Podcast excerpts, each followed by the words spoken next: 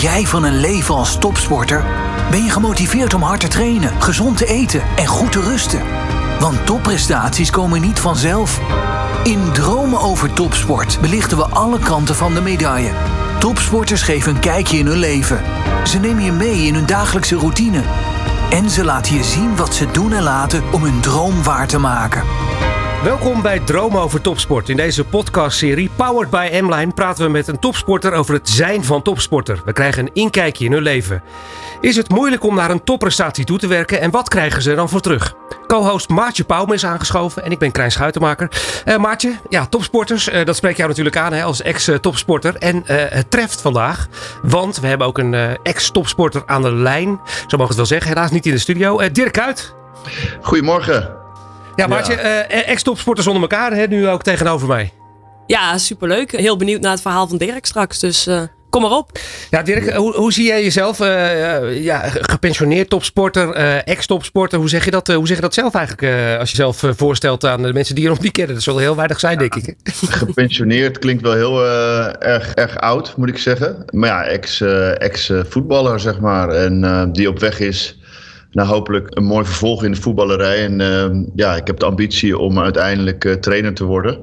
Ik heb mijn papieren heb ik nu inmiddels gehaald. Na een aantal jaar, normaal gesproken staat daar uh, drie jaar voor. Voor ja, ex-topspelers zoals ik. Alleen door de corona heeft dat ietsje langer geduurd. Ja, ik zit nu een beetje in een tussenfase op weg naar de ja, volgende fase in het, in het voetbal. Maar ja, als, als topsporter ben je eigenlijk altijd bezig met je lichaam. En dat verandert eigenlijk niet uh, op het moment dat je stopt. Dus uh, ja, vooral die overgangsfase van uh, het elke dag trainen en je lichaam voorbereiden op topwedstrijden. Naar een leven waarin je niet meer die wedstrijden hoeft te spelen, maar nog wel je lichaam gewoon zowel fysiek als geestelijk fit wil houden. Dat is best wel een uitdaging en dat zie ik ook wel bij, bij ex-collega's. Ja, je zegt ik heb een diploma binnen. Is dat dan trainer-coach A of zo? Zo heette dat vroeger volgens mij. Hè? Mag je dan ook eredivisieclubs coachen? Je had vroeger uh, de, de oefenmeesters en, en de, de coach betaald voetbaldiploma. En nu heeft het. Uh, ik heb dan UEFA A en UEFA Pro gedaan. En, en ja, als je geen voetbalachtergrond hebt dan begin je meestal bij UEFA C, B, A en dan uh, Pro. Uh, maar omdat ik meer dan 100 uh, interlands had gespeeld en ook ja, veel betekenis in het Nederlands voetbal heb gehad, mocht ik bij A instromen. Dus dat is dan een cursus van een jaar. daarna geeft de KVB op dit moment aan dat, dat je ook een ervaringsjaar nodig hebt. Dus ik heb, het eerste jaar heb ik geassisteerd bij Quick Boys, jou wel bekend Krijn. Ja, en daarna twee jaar Feyenoord onder de 19 gecoacht in samenwerking met, de met, met de opleiding. Dus en was, ja, was heel goed. En ik ben nu klaar voor de volgende stap. Ja, uh, ik kijk even naar Maartje. Uh, jij bent ook aan het coachen. Hè? En dan de welbekende strafcorners zie ik je vaak voorbij komen uh, op social media. Hoe, is dat heel anders dan in het voetbal, zeg maar bij het hockey, als je coach wil worden? Nee, het is denk ik wel een beetje te vergelijken met wat Dirk vertelt. Als ik een beetje naar mezelf kijk, ben ik eigenlijk ook meteen na mijn topsportcarrière begonnen als assistentcoach.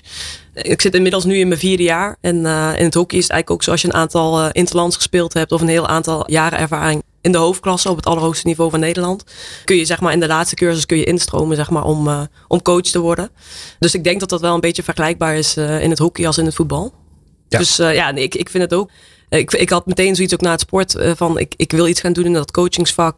Ja, super interessant om te kijken, zeg maar, eigenlijk van de andere kant van hoe het dan eigenlijk werkt. Ja, uh, je hebt natuurlijk al eh, ervaring ook als coach, uh, Dirk.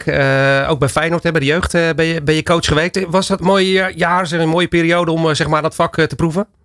Ja, zeker weten. En uh, kijk, de, de, opleiding van Ajax staat natuurlijk enorm bekend om het uh, laten doorbreken van talenten en uiteindelijk uh, nou ja, naar grote clubs in Europa te transfereren. Maar de jaren dat ik de onder 19 gecoacht heb, en dat was destijds de hoogste jeugdopleiding lichting, ja, zaten er echt wel talenten tussen, zoals bijvoorbeeld Koksu, maar ook jongens als, als Banis, Hendricks gisteren, Valk zijn debuut gemaakt. Dat zijn allemaal jongens die ik getraind heb waarvan ik altijd wel het gevoel heb gehad, ja, die jongens hebben potentie om het eerste elftal te halen en hopelijk krijgen ze een kans. Dus het is mooi om te zien um, uh, ja, dat ze nu die kans onder de nieuwe trainer Arne Slot uh, hebben gekregen. Uh, en ik moet zeggen, Dick Advocaat, die no normaliter wat, met wat meer ervaren spelers werkt, heeft vorig jaar ook al behoorlijk wat spelers de kans gegeven, zoals Geertruida en Koksu destijds en Bijlo. Dus ja, het is, het is goed om die verandering bij Feyenoord te zien. En het leukste aan coachen is dat je ja, dat je mensen op weg kan helpen uh, naar hun idealen en hun ambities. En uh, nou ja, wat nog mooier is, dat je ze boven ze, zichzelf uit kan laten stijgen. Ja.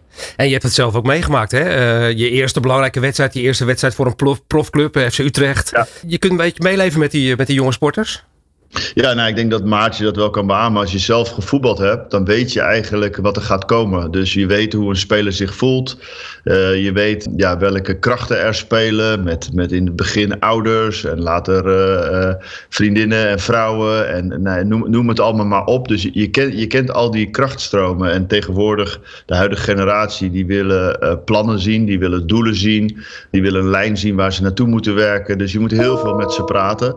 En ook heel veel met hun omgeving praten. Want ja, vaak zie je ook zeg maar, met jonge spelers dat de, de mensen eromheen, de ouders, ja, die, uh, ja, die zijn heel erg betrokken bij, uh, bij de kinderen, soms zelfs te veel. Waardoor dat, uh, ja, waardoor dat heel veel begeleiding nodig heeft. Maar die, die weg om dat te begeleiden, dat is, dat is super gaaf. En als je dan ja, spelers door ziet breken en, en ja, talent wat jij al eigenlijk gezien hebt, dat bevestigd ziet worden, dat is denk ik waar je het als coach voor doet. Ja. Herkenbaar, Maartje? Ja, zeker. Dat, dat is denk ik het mooiste van hetgene van wat we doen eigenlijk. Hè.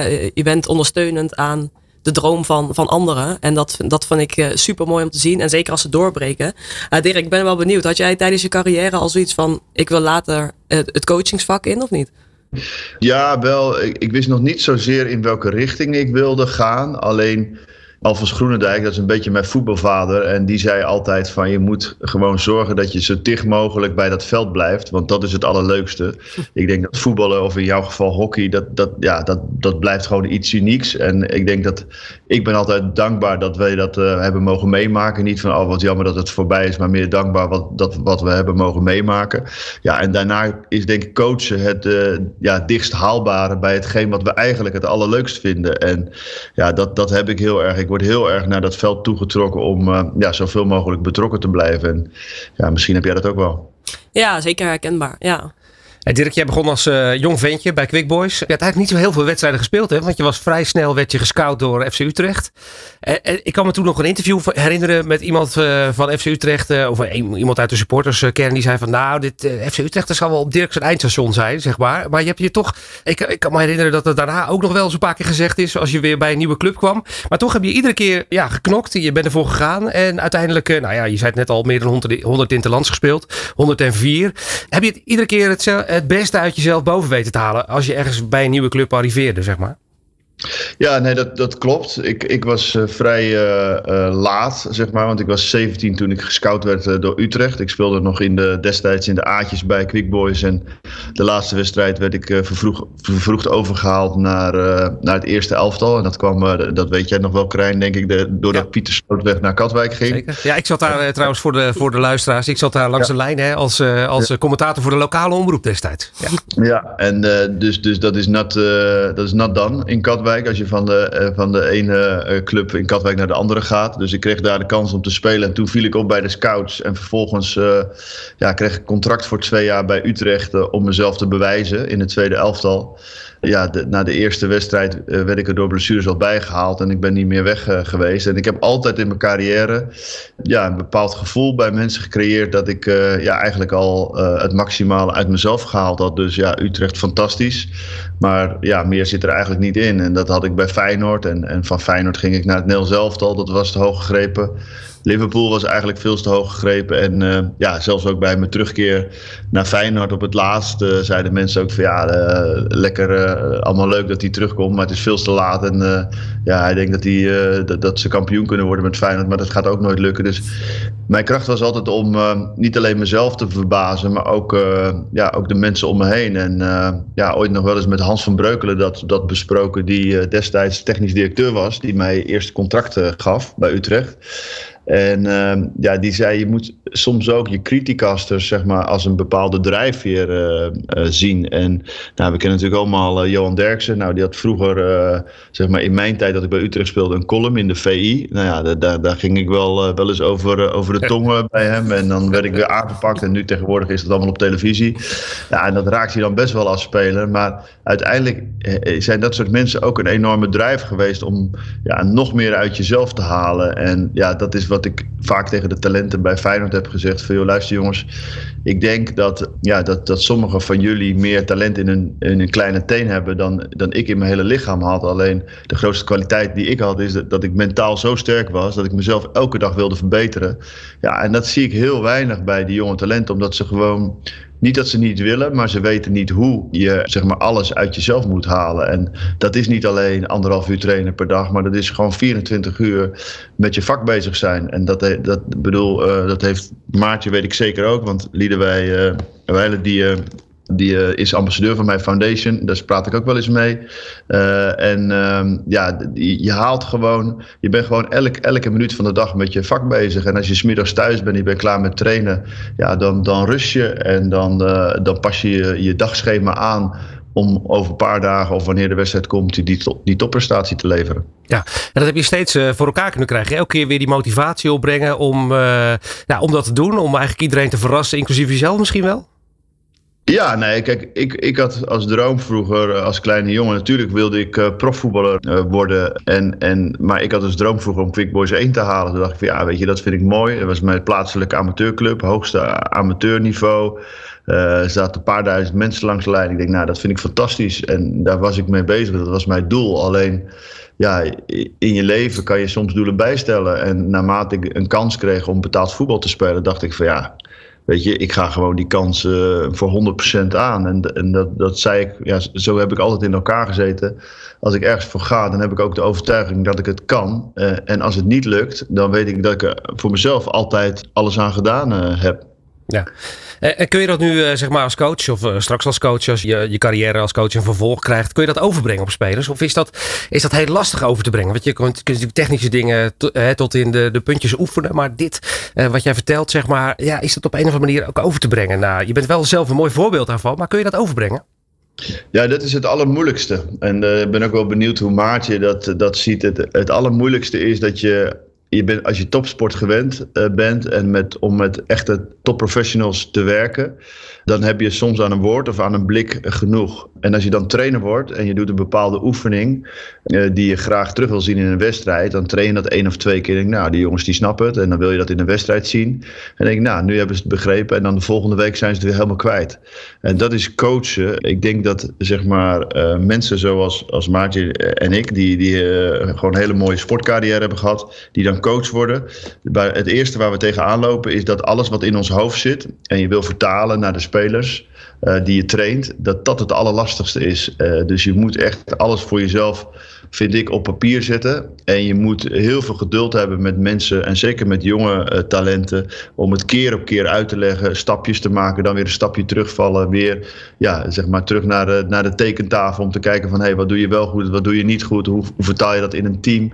Ja, en dat is het allerlastigste voor, ja, voor topspelers die ja, voor ons zijn dingen soms ABC'tjes, maar voor anderen ja, is dat nog niet, uh, niet, niet zo makkelijk. En, en daar is heel veel geduld voor nodig. En dat had ik wel in het begin, dat ik dacht van hey, we zijn er, we gaan nu door naar de volgende stap. Ja, dan konden we eigenlijk twee stappen terug, want ja, het was toch weer op de een of andere manier uh, weggevallen. Ja, terug naar de tekentafel. Maartje, je staat ook op het trainingsveld. Zie je dan dingen terug die, die je uh, in het veld ziet. Dat je denkt van nou, dat hebben we toch eigenlijk niet zo geoefend. Ja, ik vind het wel mooi ook wat, wat Dirk nu eigenlijk vertelt. Want het is super herkenbaar. En um, zeker ook de, de eerste uh, jaar, twee jaar zeg maar, dat ik aan het coachen was. Moest ik ook echt af en toe gewoon terugschakelen. Want je was gewoon op een bepaald manier van denken, zeg maar, was je gewoon gewend. Zeg maar, te, te, te spelen met elkaar en uh, te presteren. En ik coach op het ene hoogste niveau van, uh, van Nederland. Het mooie wat, wat Dirk zegt, weet je, als je een week bezig bent met bepaalde thema's, tactieken, gaat dat die week uh, perfect. Pak je de volgende week pak je iets anders aan. En dan denk je twee weken later weer van hé, hey, we moeten weer een stapje terug wat we de week daarvoor hebben gedaan. En ja, wat je zegt, je hebt gewoon uh, ontzettend veel geduld nodig en uh, inlevingsvermogen in de speelsters waarmee je werkt. Dus ik denk dat dat ook super belangrijk, een super belangrijk punt is. Geduld houden met die meiden ja, af en toe een beetje terugschakelen, denk ik. Ja, Dirk, even terug naar jouw carrière als, uh, als voetballer. Uh, ja, mooie dingen meegemaakt. Hè? Uh, Utrecht, Feyenoord, Liverpool, Fenerbahce. vervolgens weer terug bij, bij Feyenoord. maar ook Oranje is een beetje als een rode draad zeg maar, door jouw carrière heen gelopen, hè? Ja, ja, dat klopt. Ik, nou ja, wat ik net al zei bij Utrecht, ik begon vrij laat als prof um, voetballer. Want de meeste jongens en nu mijn jongste zoon, die zit al sinds zijn zesde jaar in de opleiding van Feyenoord. Dus ja, je moet echt wel op tijd zeg maar, daar aansluiten. Wil je überhaupt een kans maken? Want ja, ze zeggen 3% van al die jonge talenten die nu bij Feyenoord, Ajax of PSV spelen, die breken door. En dan kan je ook nog met alle respect bij, uh, bij Volendam doorbreken. En is niet gelijk uh, Liverpool of Manchester United of de andere topclubs in Europa. Dus de, de spoeling is heel dun. Maar ja, uiteindelijk nadat ik succesvol was geweest bij Utrecht en een keertje werd uitgenodigd door uh, Dick Advocaat. Toen mocht ik niet invallen. Maar onder Van Basten ben ik uh, gedebuteerd. En uh, ja, heb ik denk ik een fantastische Nederlands elftal carrière gehad. En heel veel mooie eindtoernooien meegemaakt. Met 2010 en 2014 als absoluut hoogtepunt. Ja, kijk je daar met veel plezier op terug, zeg maar, die periode? Ik kan me ook voorstellen dat het voor een sporter... ja, voor ons is het makkelijk vanaf de, vanaf de bank. Hè, kijken wij naar, naar grote toernooien. Als sporter ben je natuurlijk ja, bezig met die ene wedstrijd die aankomt met dat toernooi, zeg maar. Is dat ook uh, nu een mooie herinnering achteraf, zeg maar? Want uh, ja, beleeft het heel anders, hè? Ik vond het echt fantastisch om uh, zeg maar tot de beste spelers van je land te behoren. En dan ben je vaak ja, het beste individu. Maar om samen een heel hecht team te worden. Uh, en dat is volgens mij in het hockey nog wel, wel, vaker dat je eindtoernooien speelt. Dat je echt op elkaar bent aangewezen. Dat je gewoon uh, ja, elke dag met elkaar bent. Dus je wordt eigenlijk een familie, zeg maar, met elkaar. En, en, en daarin uh, ja, heb je strubbelingen, heb je strijd, maar met één doel om het maximale ja, uit jezelf te halen. En ja, die eindtoernooien, en vooral in 2010 en 2014, dan stijg je niet alleen uh, als individu boven jezelf uit, maar ook als team. En je bent gewoon dag en nacht met elkaar aan het voorbereiden ja, op de belangrijkste wedstrijden van je leven. Uh, en niet alleen die van jezelf, maar ook uh, die van je land. En ja, als je dat terugvertaald krijgt ook, weet je, dat we in 2010 terugkwamen door de grachten gingen. Of ja, in, in, in Brazilië dat de stadions vol zitten. En als je terugkomt in Nederland dat de mensen trots zijn. Ja, dat is, dat is geweldig. Dat was voor mij een geweldige ervaring. En Nederland zelf al heb ik uh, ja, als enorm plezierig ervaren. En natuurlijk, ja, je bent soms zes tot acht weken van huis, hè, van je familie en van je vrienden vandaan. Maar ja, het was het mij alles waard. Uh, Maarten, je hebt het natuurlijk meegemaakt bij Nederland zelf al hockey. Is het een beetje vergelijkbaar, denk ik, als je bijvoorbeeld uh, de Olympische Spelen speelt uh, om, nou ja, om uiteindelijk die strijd om de gouden medaille te bereiken met wat, met wat Dirk voelt, zeg maar. Voel je dat een beetje ook zo? Ja, ik moet zeggen, ik heb een beetje kip wel op mijn arm als ik dat van Dirk hoor. Als ik terugdenk ook aan die momenten, zeg maar, die hij beschrijft van 2010 en 2014. Ja, dat herinner ik ook nog als iets heel gaaf, zeg maar, om naar te kijken. Dus dankjewel nog, Dirk. Ja. Maar, maar su ja, super herkenbaar. Kijk, de Olympische Spelen is bij hockey natuurlijk natuurlijk het allerhoogst haalbare. En ik denk het, het WK voor jullie, Dirk. Um, Dus als je daar, weet je, mag presteren voor je land. En als je daar uh, een aantal jaar gewoon naartoe werkt om daar uiteindelijk met z'n allen toe te werken naar een, naar een topprestatie. Dat is natuurlijk super mooi om dat zo te kunnen doen. Voor ons was het zo, weet je, we werkten heel veel uh, weken achter elkaar, dag in dag uit met elkaar. En volgens mij is het in het voetbal zo dat je een aantal weken misschien bij elkaar bent en de rest ja. bij, bij, bij, bij je club. Dus dat is denk ik wel misschien net wat anders in de, in de voorbereiding. Maar ja, ik, ik, ik vond dat ook het allermooiste wat er was. Om naar zo'n groot toernooi toe te werken. En daar voor je land uit te mogen komen. En te laten zien waar je al die jaren voor gewerkt hebt. En zeker als het resultaat dan ook nog uh, zo is zoals je hoopt van tevoren. Dan, uh, ja, dan is dat een hele prachtige tijd zo. Ja, uh, Dirk, je zei net al even aan het begin van de, van de podcast. Ik ben eigenlijk uh, niet alleen bezig op die trainingen bij mezelf, maar eigenlijk 24 uur per dag. Ook uh, als het gaat om ja, mijn lichaam verzorgen. De, waar je nu nog steeds mee bezig bent. Ook als je in je carrière als, als, als coach straks zit. Ehm, is dat, is, maakt dat het zwaar, zeg maar, het leven als topsporter? Dat je, het feit dat je er 24 uur per dag mee bezig bent? Nou ja, je, je, je weet niet beter. En als, als, kijk, ik heb mijn sport en in dit geval voetbal altijd als mijn hobby gezien. En uh, ik ben wel een, een type die als hij ergens voor gaat er alles voor geeft. En op het moment dat je het leuk vindt en, en, en dat je ja, uh, gewoon er, iets voor terugkrijgt, dus je krijgt er energie voor terug, dan, dan, dan gebeurt dat eigenlijk automatisch. Dus voor mij waren dingen op een gegeven moment heel normaal. Wat uh, ja, voor, voor heel veel mensen niet normaal zou zijn. Dus ja, ik, ik heb ook ja, heel veel uh, bruiloften, soms zelfs begrafenissen gemist, uh, feestjes, verjaardagen. Ja, ik ging gewoon, zeg maar, tot twee dagen voor de wedstrijd ging ik nergens naartoe. Dus op, als ik op zondag moest spelen, ja, dan op vrijdagavond naar een verjaardag was voor mij een no-go. En, en zaterdag al helemaal niet. De, de zaterdag was voor mij, zeg ik altijd. Dan ging ik soms bij Quick Boys kijken en smiddags slapen en voorbereiden op de wedstrijden. Maar je deed dat ja, omdat je er zoveel voor terugkreeg. Ik vond het fantastisch om op zondag een wedstrijd te spelen. En uh, ja, om dat stadion uh, uit zijn dak te, te, laten gaan en te winnen. En ja, winnen is het allermooiste wat er is. En ja, dat, dat is ook uh, een andere bijzonder iets, vind ik altijd. Dat het ook niet vanzelfsprekend is. Want ja, het, is niet zo dat als je er alles voor doet, dat je het dan ook maar terugkrijgt en, en, en succes hebt. Dat heeft Maartje ook gehad. Die heeft heel veel successen gehad, maar ook heel veel teleurstellingen. Je verliest bijna vaker dan dat je iets wint, zeg maar, in je, in je carrière. En dat maakt sport ook zo bijzonder, dat het allemaal niet vanzelfsprekend is. Ik kan nog 2008 of 2012 de EK's herinneren, waarin we in 2008 fantastisch in de pool speelden. Nou, er gebeurden een aantal dingen en, en de volgende ronde lagen we eruit. 2012 was na het uh, ja, grote WK van 2010. Na drie wedstrijden konden we naar huis. En we hadden er net zoveel voor gedaan. Maar uiteindelijk niet, niet alles. En, en dan ja, word je daar ook voor gestraft. En, en die processen, ja, dat, dat, ja, dat vond ik eigenlijk het mooist. Gewoon alles geven. En, en dan een aantal momenten in je carrière mogen meemaken waarop je ja, succes bereikt. Ja, maar je zegt, ik heb zo'n zo EK, we hadden er veel voor gedaan, maar eigenlijk toch niet alles. Knaagt dat nog steeds dan een beetje, zeg maar, nu, nu je het er weer over hebt?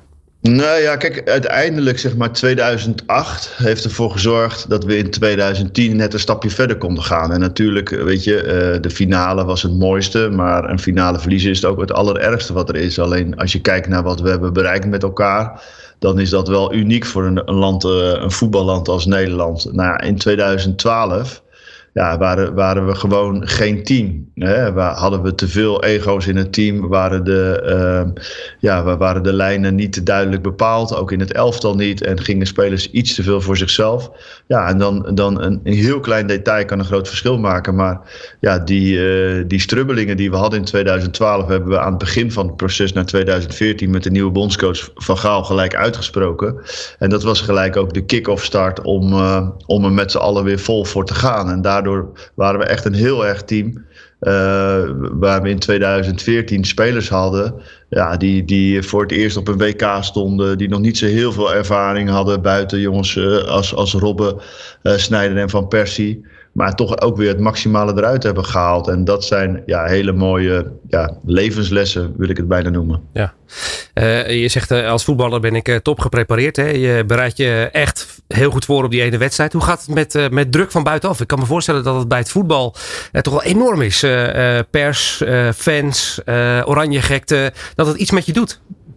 Ja, ja, in, in, in, ja, ik weet niet hoe Maartje dat beleefde en in hoeverre zij ook druk hebben van pers en media. Maar wij zeiden altijd tegen elkaar dat we de tunnel in gingen. En wij sloten ons bijna letterlijk af voor, uh, ja, voor, alle tele televisiezenders of alle praatprogramma's die iets te vertellen hadden omdat we heel erg de focus bij onszelf uh, wilden houden. Maar natuurlijk krijg je altijd dingen mee. En dan had weer een, een ouder of een, uh, een vrouw van een van de spelers iets gezegd. En ja, het raakt je altijd. Kijk, uh, als je zeg maar 15 miljoen Nederlanders hebt, dan, dan zullen er 14,9 miljoen heel erg positief zijn. Misschien wel meer.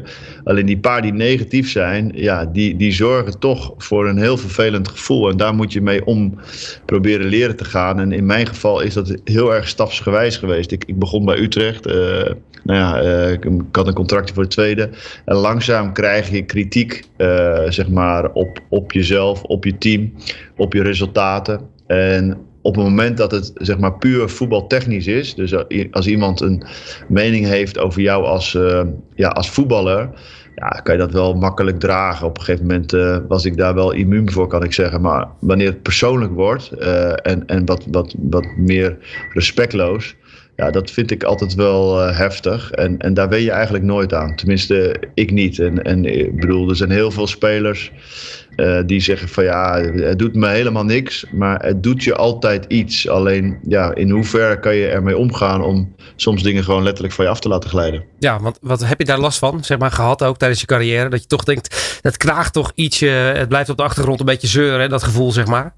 Ja, nou wat ik zei, van mensen hebben mij vaak wel afgeschreven. En ik kan bijvoorbeeld ja, nog wel uh, in, volgens mij was het 2010, ging het over de grote vier. En, en iedereen zei van, ja, van Persie, uh, Snijder, Van der Vaart en Robben, die gaan spelen. Nou, dat zijn toevallig uh, drie aanvallers en een aanvallende middenvelder. Ja, als je dan kijkt naar een voetbalbasisopstelling, ja, dan was er geen plek voor mij. En, en zo werd ook aan het begin van dat toernooi geschreven.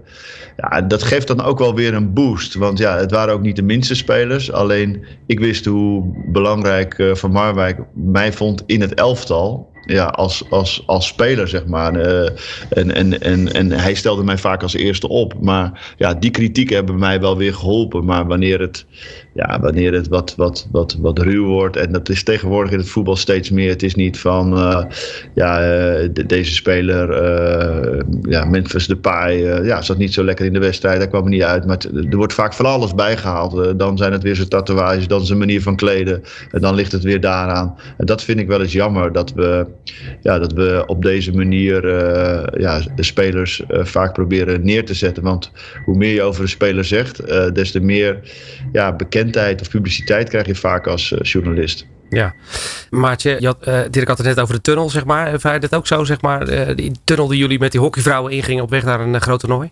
Ja, dat deden wij, dat deden wij ook wel echt. dat spraken ook af als team, zeg maar. Dus dat, zeker na de Spelen van Londen hebben we dat gedaan. Ook na het WK in Den Haag in 2014. Dat we echt met elkaar ook gewoon de social media afsloten en zo weinig mogelijk proberen te lezen. En kijk, in het hockey is het echt minder dan in het voetbal natuurlijk. Uh, maar op zo'n spelen wordt er natuurlijk ook veel gevonden en veel geschreven.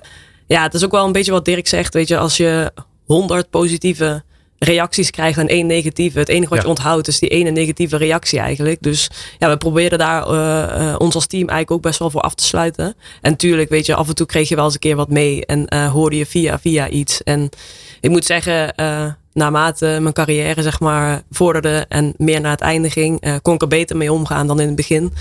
Um, maar ja, dat, dat hou je toch. En het is, uh, het is vervelend. Maar ja, je moet er toch als sporter mee omgaan. Want ja, het land vindt er nou eenmaal iets van. Ja. En dat is, ja, daar, daar moet je mee leren leven, zeg maar. Ja.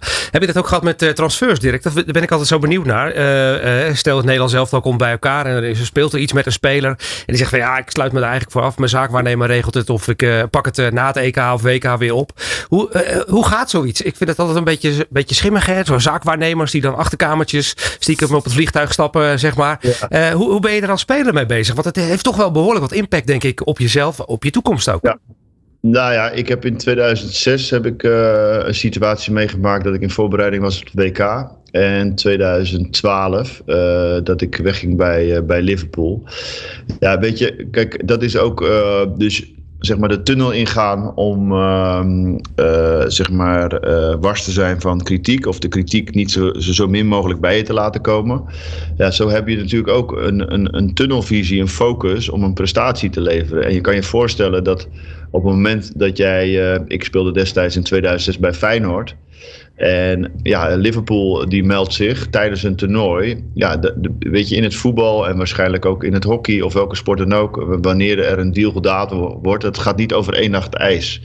Uh, en, en dat zei Jurgen Klopp uh, bij mijn club uh, Liverpool laatst. Van ja, we willen graag het contract van Salah verlengen. Maar dat doen we niet met, dat, dat, gaan we niet voor elkaar krijgen met een kopje thee, zeg maar. en zo is het ook. En wat ik altijd voor mezelf deed, is dat of ik moest het ervoor uh, af kunnen ronden of ik deed het erna. En het mooiste was dat ik dat geleerd heb van Rafael Benitez. Dat was destijds de trainer van, uh, van Liverpool. Ja. Uh, die belde mij aan de vooravond van het WK. En nou, ik wist totaal niet wie die was. Of tenminste, wie het was toen de, toen de telefoon ging. Natuurlijk wist ik wel dat hij de trainer van Liverpool was. Want ze hadden net de Champions League gewonnen. Maar ehm, hij belde me op. Hij zegt, Dirk, ik heb één vraag. Ehm, ik wil graag dat je naar Liverpool komt. heb je interesse? Nou, dat heb ik zeker wel. Hij zegt, oké, dan weet ik genoeg. Hij zegt, ga nu maar het WK spelen. Ik ga je niet meer bellen, ik ga je niet meer lastig vallen. Ik wil dat je focust op het WK. Na het WK, dan bel ik je weer. En zo hebben we dat ook afgesproken. En dat was heel fijn om dat gevoel te hebben. Dat gaf mij een boost. Uh, van, hé, hey, zo, ik uh, kan naar Liverpool. De trainer heeft interesse in mij. Maar ik kan me nu ook focussen op, uh, op het Nederlands elftal. En ik ga nu fantastisch toernooi uh, spelen. En ja, die trainer die me net gebeld heeft, nog meer laten zien ja, dat ik daar, uh, ja, dat ik daar zou kunnen spelen. en, en ik heb daarna ook me volledig kunnen focussen op het, ja, op, op het voetbal en op het Nederlands elftal en op dat toernooi. waarin ik zelf als individu ook ja, gewoon heel goed presteren. Want ik was geen vaste basisspeler, maar op de trainingen ja, was ik in topvorm. Wat uiteindelijk resulteerde in een basisplaats in de laatste wedstrijd die we helaas verloren tegen Portugal. Maar ja, ik speelde als broekie, speelde ik voor Nistelrooy uit de basis. Dus dat, dat zegt wel iets. Buiten het feit dat misschien Van Basten toch Van Nistelrooy destijds dat moeten opstellen. Maar goed, dat is een andere zaak. maar ja, en, in 2012 ja, ging ik weg bij, bij Liverpool. En toen kwam Fenerbahce. En die hadden ook interesse. En de Turken zijn wat, wat sneller qua handelen, zeg maar. En die zeiden, ja, we willen nu, nu, nu. Ik zeg, nou ja, dan moet je nu naar Nederland komen. Ik zeg, moet me morgen melden bij het Nel zelftal. En als je nu die deal doen, dan is het goed. En dan morgen uh, ja, moet je gewoon zes weken wachten. Want ik ga naar uh, het EK. En dat is voor mij op dit moment het allerbelangrijkste. Ja, en die kwamen toen in een vliegtuig direct naar Amsterdam. Met, met de trainer, met de technisch directeur en de voorzitter destijds. Oh. Ja, en het contract was in een halve dag uh, geregeld met mijn zaakwaarnemer. Dus ja, ik, ik denk dat het heel belangrijk is om rondom die toernooien om vooral duidelijkheid te schaffen. Uh, en, en heel erg te kaderen van hey, op, op, welke dingen kunnen we ons wel concentreren en wat niet. Hè. Er zijn natuurlijk altijd dingen uh, die ook nog eens belangrijker zijn dan voetbal of sport of hockey. En, en dat is je brief, privé en je gezondheid. Maar verder vind ik dat je overal van, van, van af moet sluiten. En, en ook dat soort dingen. En dat heeft mij in ieder geval heel erg geholpen. Ja, ik kan me zo voorstellen dat jij de, de Rafael Benitez methode ook wel zal hanteren als je later coach bent. ja, is dat een goede methode? Ja, nee, ik denk dat dat heel goed is. Het is belangrijk om als coach een bepaald vertrouwen te geven en, en ook uh, ja, uh, een bepaalde rust uit te stralen. en, en ik ging uiteindelijk, werd ik pas op 18 augustus getransfereerd. Hij belde mij eind mei. Uh, en na het uh, WK dacht ik van, uh, nou ja, weet je, ik, ik ga naar Liverpool en teken. Maar zo simpel was dat niet. Het ging gewoon om heel veel geld.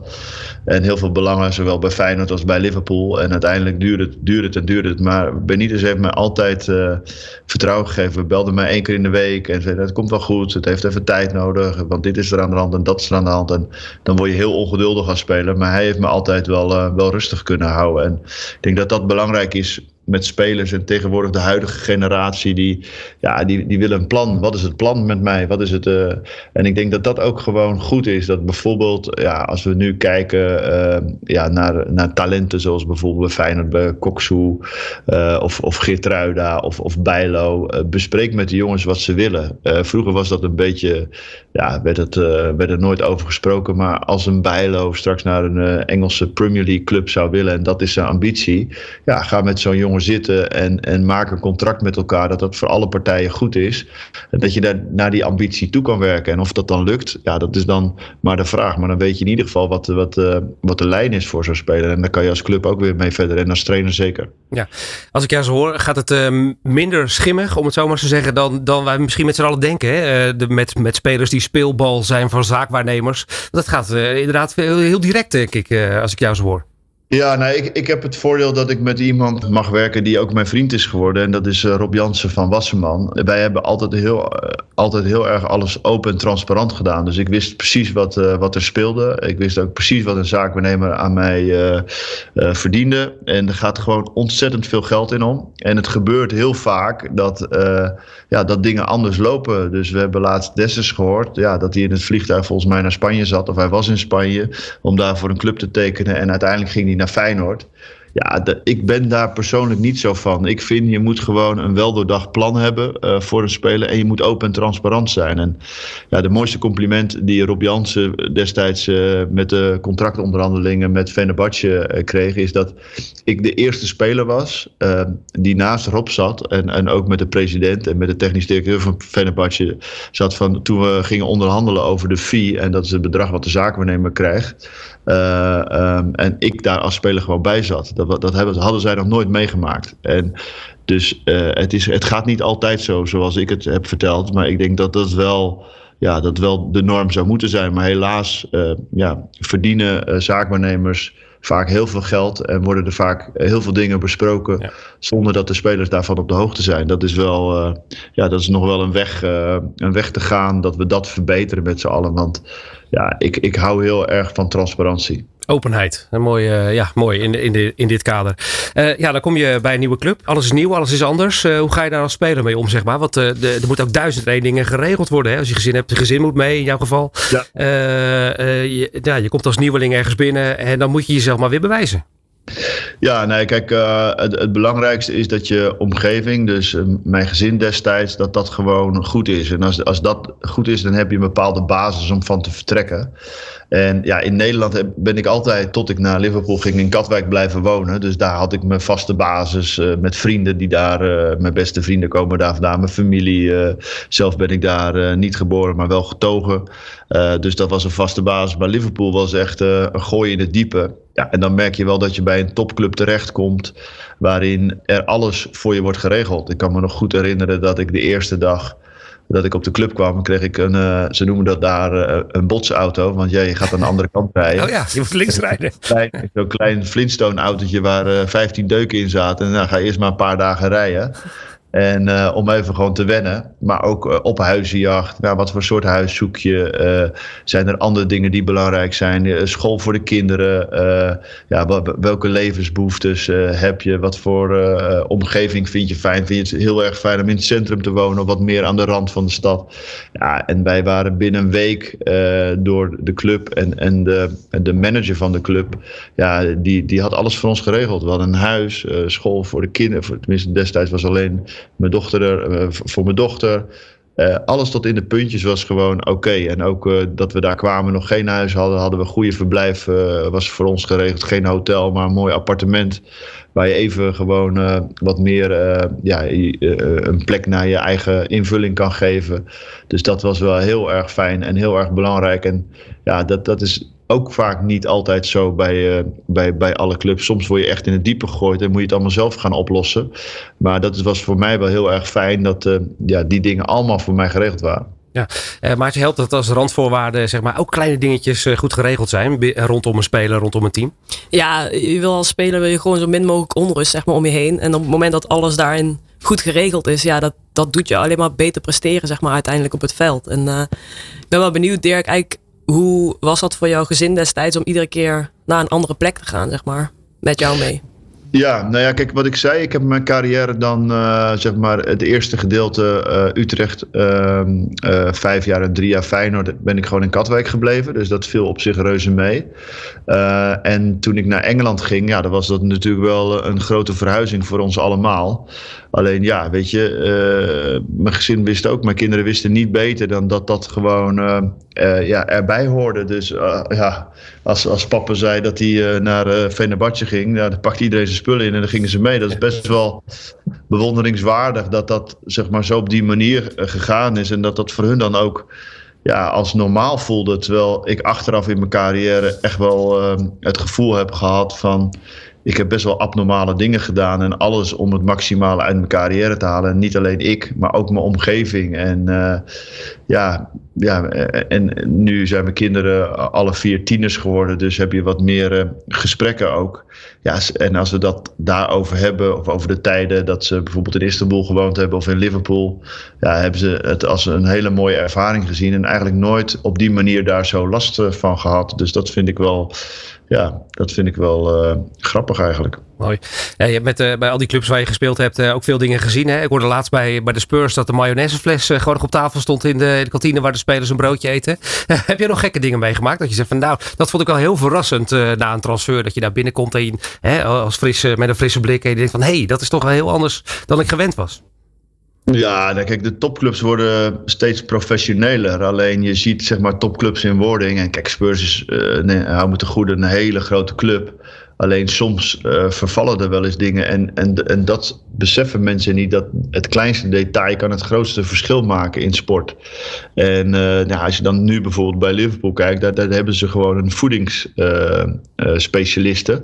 die zeg maar op elke speler een individueel maatwerk heeft gemaakt. Dus die gaat met die spelers zitten, uh, die zorgt dat ze een voedingsplan hebben, dat ze de juiste voeding binnen, binnenkrijgen. Na de wedstrijd uh, is er ook een restaurant in het stadion waar spelers kunnen eten. Maar bijvoorbeeld uh, ja, als spelers nog geen gezin hebben of geen vrouw of nog alleen zijn en jong zijn dan gaan er gewoon koks vanuit die ook in het, op het trainingscomplex werken. Die gaan s'avonds naar de spelers toe. Wordt er voor de spelers gekookt. Omdat het ja, in hun optiek super belangrijk is dat, dat, dat ze op de juiste manier voeding binnenkrijgen. En ja, dat wordt wel eens onderschat. Uh, kijk, vroeger was het gewoon lekker een paar keer in de week trainen en op zaterdag voetballen. En alles was normaal. Maar ja, voetbal is ook echt topsport geworden. En daarbij hoort ook een professionaliteit qua, qua voeding bij. En ja, bij Liverpool in mijn periode was dat heel goed. Bij Fenerbahce ook. Toen ik terugkwam bij Feyenoord ja, heb ik toch wel uh, een paar keer achter mijn oren gekrapt van hé, hey, er kunnen een aantal dingen kunnen echt wel anders. En dan, ja, dan heb ik het niet over het broodje kroket van uh, Michiel Kramer uh, of, of ketchup op mayonaise, maar gewoon puur ja, echt met je vak bezig zijn om de juiste voeding binnen te krijgen. Ja. ja, nu is deze podcast uh, powered by M-Line. Dan hebben we het ook even over slapen. Hè? Uh, hoe belangrijk is dat, zeg maar, die arbeidsrustverhouding? Want ik weet dat van, uh, van spelers alles wordt gemonitord zo ongeveer. Maar op het moment dat je naar huis gaat, richting je appartement of huis, ja, dan ben je eigenlijk een beetje uit beeld van de club. heb je dan een bepaald slaappatroon of wat dan ook? Of heb, krijg, je, krijg je advies mee? Nou ja, dat, is, dat, dat vind ik wel. Uh, kijk, het is een mooi onderwerp. En inderdaad, uh, uh, M-lijn is mij zeker wel bekend. ik slaap er ook heel erg lekker op, moet ik zeggen. maar ik heb um, wel geleerd in mijn carrière dat ik overal en op elk moment kan slapen. Alleen de kwaliteit van slapen is natuurlijk enorm belangrijk. En ik kan me nog wel herinneren dat zeg maar Hans Jordsma. Uh, ook wel bekend in de hockeywereld, uh, Maartje, volgens mij. Uh, ja, dat was echt de beste teammanager die ik ooit heb gehad. Maar die ging jaren van tevoren. ging die zeg maar al naar de locaties waar de eindtoernooien gehouden gingen worden. Dus Brazilië of Zuid-Afrika. En dan ging hij naar de hotels. En een van de ja, dingen die voor hem heel erg belangrijk waren, waren de bedden en, en niet te vergeten de matrassen waar je op ligt. Want rust is zo enorm belangrijk in, in sport, in topsport en zeker ook in het voetbal. Want je reist ook nog eens een keer heel veel. En, en niet alleen zeg maar uh, uh, s'avonds zeg maar de nachtrust. Maar ook, ja, ik sliep in, in, in mijn tijd dat we WK's en EK's speelden. Of bij Liverpool twee keer in de week competitie en Champions League.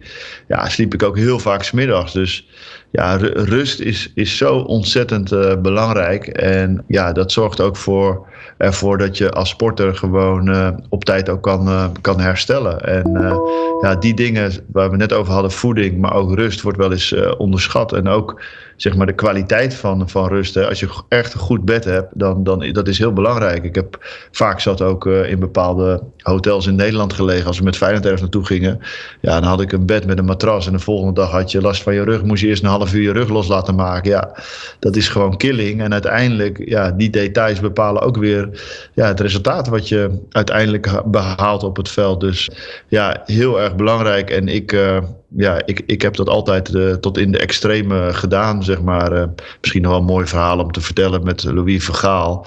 Die zei van, ja, weet je, ik wil gewoon dat de spelers niet langer dan anderhalf uur s middags slapen. En toen had ik, met, met Vergaal mag je wel discu discussiëren, maar je moet wel hele goede... Ja, goed beslagen te reis komen, ja.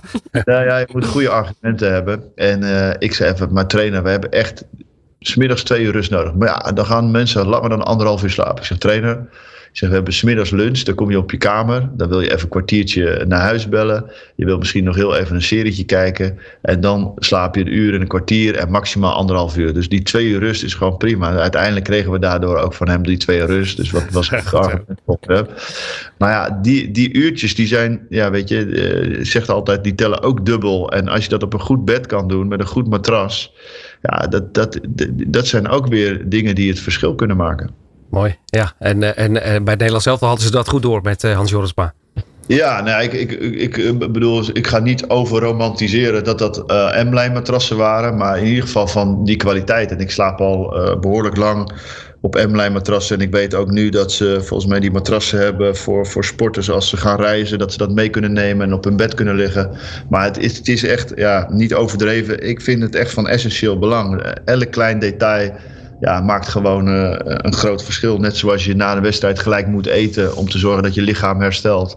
Ja, geeft een goede nachtrust ook weer een, een extra boost aan het herstel van het lichaam. En ja, in Nederland zeuren wij nog wel eens van ja, en dan, dan kijk ik nog wel naar, naar het hockey. Maarten, jullie spelen volgens mij veel meer en trainen volgens mij veel harder dan dat wij dat vroeger deden. Maar ehm, je kan gewoon prima om de drie dagen spelen. Alleen je zult wel gewoon hele goede voorzorgsmaatregelen moeten nemen. En daarin, ja, voeding en rust zijn daar uh, ja, van essentieel belang. Ja, dat heb je ook in het hockey. Een teammanager die eh, er bovenop zit, de arbeidsrustverhouding. Ja, dat was ook, ook zeker uh, de laatste jaren. Dat is in het hockey ook steeds professioneler geworden. En uh, wat Dirk vertelt, uh, dat gebeurde bij ons ook wel. Weet je, kijken in hotels wat voor bedden er waren. En desnoods gingen er matrassen mee.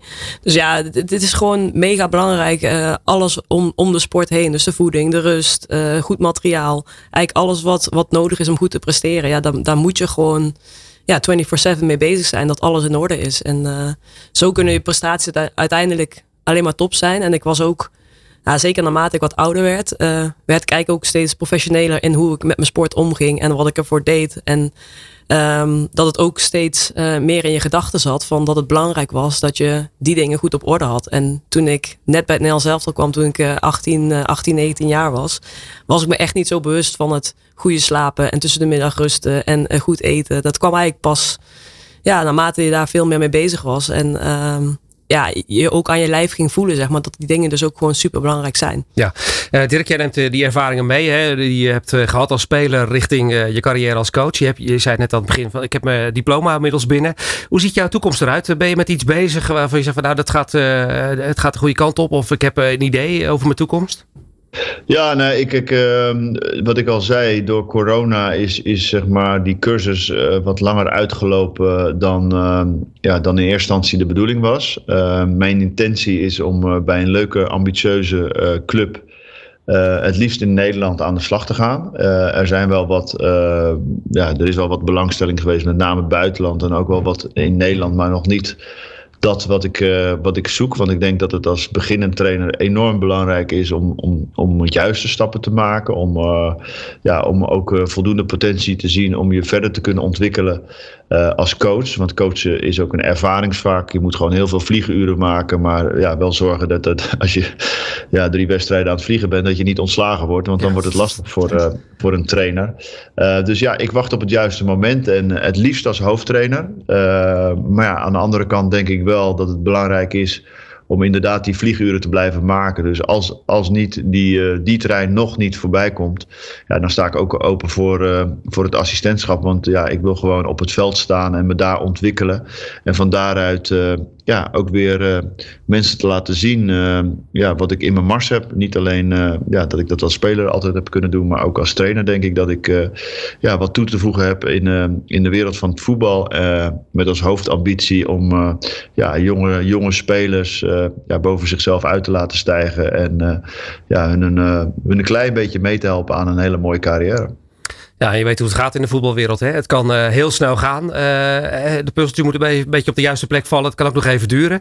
Uh, maar steeds, steeds verrassen. Is dat een beetje nog steeds jouw motto, zeg maar? ook als je... Ja, ik hou ervan om, om doelen waar te maken waarvan iedereen zegt dat het niet haalbaar is. En uh, ja, weet je, dat, dat riep ik toen ik trainer van Feyenoord onder de 19 was. Uh, riep ik van ja, ik heb wel zes spelers die ik uh, in het eerste elftal zie. En dat, die hebben de potentie om het ook, ook te halen. En ja, nu allemaal hebben ze hun debuut gemaakt.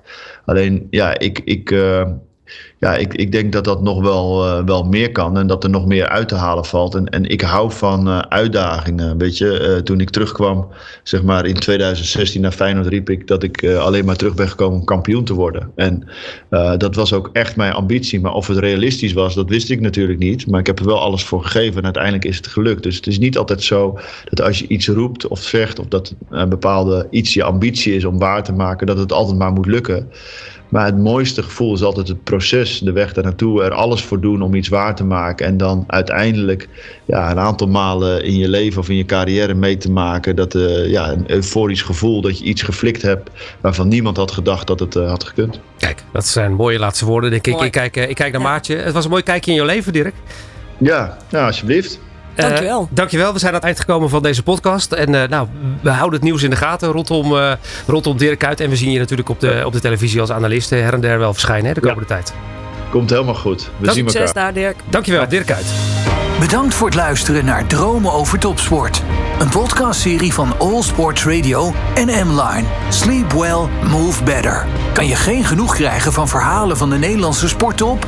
Kijk op www.mline.nl slash podcast of ga naar M-Line Spotify en blijf op de hoogte van de nieuwste afleveringen.